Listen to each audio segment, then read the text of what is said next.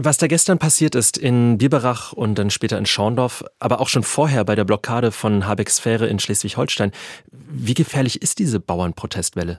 Ja, die ist schon ziemlich gefährlich, weil sie ein vorhandenes Unwohlsein, Zorn, Unzufriedenheit in der gesamten Gesellschaft bündelt und die starke Zustimmung, die wir bei den Protesten im Januar wahrgenommen haben, drückt das ja auch aus, wo 70 Prozent sagten, ja, das ist richtig, dass die Bauern hier in dieser harten Form auftreten.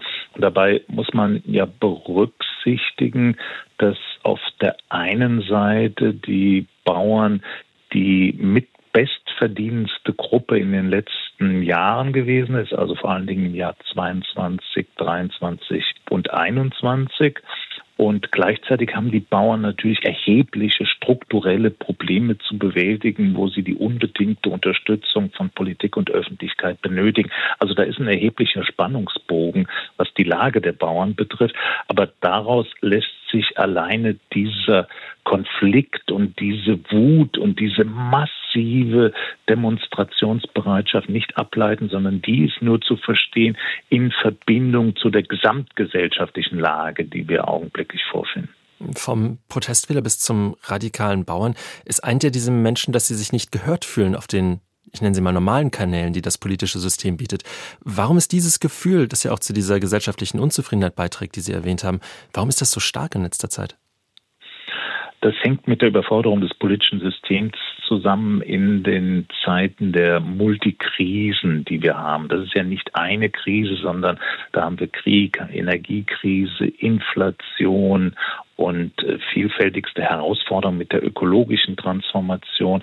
Und das alles zusammengenommen führt dazu, dass das politische System in einem derartigen Druckzustand sich befindet, dass die Kommunikation mit der Bevölkerung stark darunter leidet. Also insofern hat die Regierung natürlich einen erheblichen Anteil daran, dass der Zorn so explodiert ist, aber gleichzeitig ist es nicht alleine die Regierung, die ja unter diesen schwierigen Bedingungen doch noch liefert, sondern es ist so eine allgemeine Orientierungslosigkeit, wie man in der Vielzahl der Krisen da irgendwie durchkommen kann. Warum entzündet sich das auch innerhalb der Regierung dann so an den Grünen und nicht zum Beispiel am Markt, der unmenschliche Produktionsbedingungen verursacht oder an den Kriegen und Krisen im Ausland? Ja, das ist eine gute Frage, weil eigentlich würde man ja vermuten, dass die FDP am stärksten im Zentrum der Kritik stehen müsste, weil sie durch ihr apodiktisches Nein zur Reform der Schuldenbremse ja maßgeblich dazu beiträgt, dass diese Form der Austeritätspolitik, also der Sparpolitik, die jetzt eintritt, äh, verantwortet. Aber die äh, Grünen sind die zentrale Zielscheibe dieser neuen Bewegung, die sich da herauskristallisiert. Es sind ja nicht nur die Bauern, es sind die Handwerker, es sind die Spediteure, also wertschöpfende Gruppen aus der Mitte der Gesellschaft, die nochmal anders als die öko-orientierten Gruppen für sich in Anspruch nehmen. Ohne uns funktioniert diese Gesellschaft nicht. Und wenn diese Gesellschaft nicht auf uns hört, dann wird das ein böses Ende mit der weiteren Entwicklung nehmen. Und die Grünen werden als